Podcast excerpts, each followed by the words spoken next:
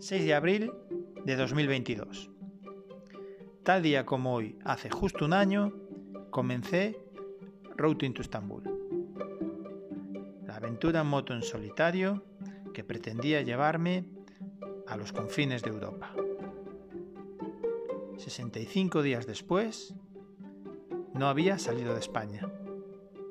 La vida se encargó de crear el viaje que tenía que ser. Destino no fuese el preestablecido. Con motivo del efeméride, os traigo 8 episodios de mi blog personal de esa aventura. Espero que os gusten.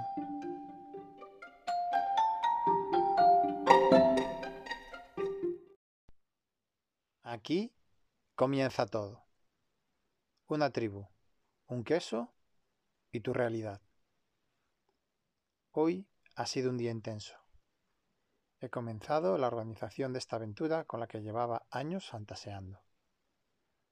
Una ruta sin fecha, sin prisas, sin expectativas. Simplemente fluyendo con el viaje, con un propósito personal y otro solidario. Aunque de facto preparar un viaje en moto es algo bastante común, en el fondo lo percibo como mucho más trascendental. Estoy deseando descubrir lo que el universo va a invitarme a vivir, por supuesto. Estaré atento a las oportunidades.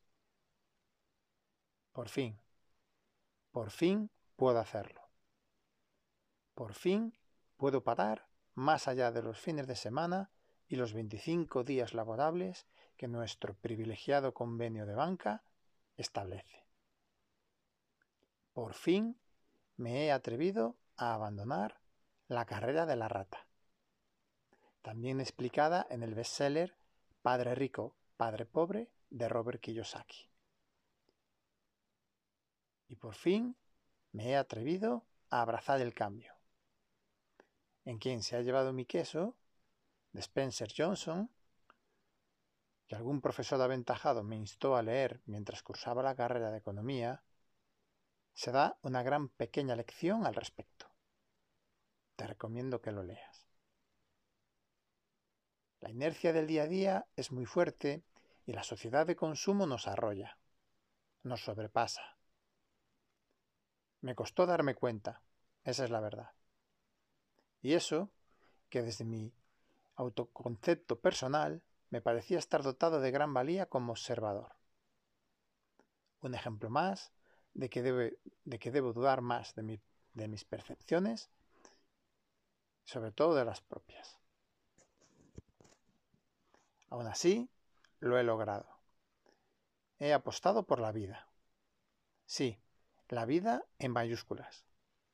Aquella donde uno puede ser uno mismo, sin miedo, sin objetivos, sin prejuicios, libre, simplemente siendo, dejando aparcado un trabajo del que me fui disociando a pasos agigantados casi sin darme cuenta.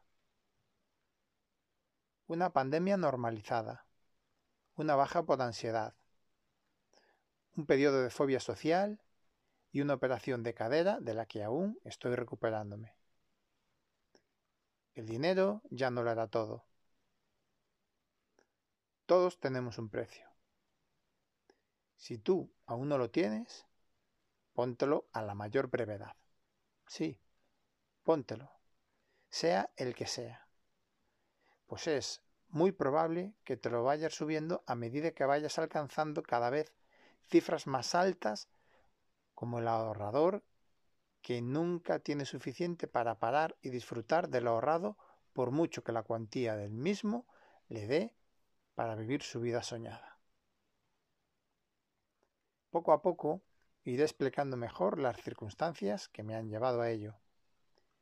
Si quieres acompañarme en mi camino, en este camino de autoconocimiento y desarrollo personal, estás súper invitada. No quiero extenderme en esta primera entrada. Como veis, tiendo a tocar muchos palos. Me temo que esto va a seguir siendo así. Aviso a navegantes. Mi intención es postear periódicamente, que no diariamente, contando el transcurso de esta primera expedición e ir enlazando con experiencias vitales, teorías personales varias y reflexiones en voz alta. Por tanto, este no será un blog de viaje tradicional, donde venga a presumir de selfies y lo tanto que disfruto de viajar. Este blog lo entiendo más como un lugar de autoconocimiento, desarrollo personal, reflexión y puesta en común de mis humildes paranoias humanoides. Llegados a este punto, y teniendo en cuenta que son las 4 de la mañana,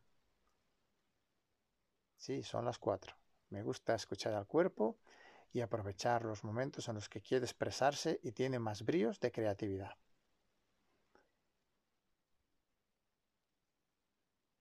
Lo voy a dejar aquí, no sin antes invitarte a reflexionar sobre la frase de cabecera de mi web personal. Tendremos tiempo a sacarle jugo.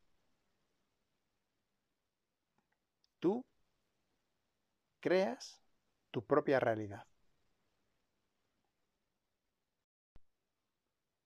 Tenla muy en cuenta.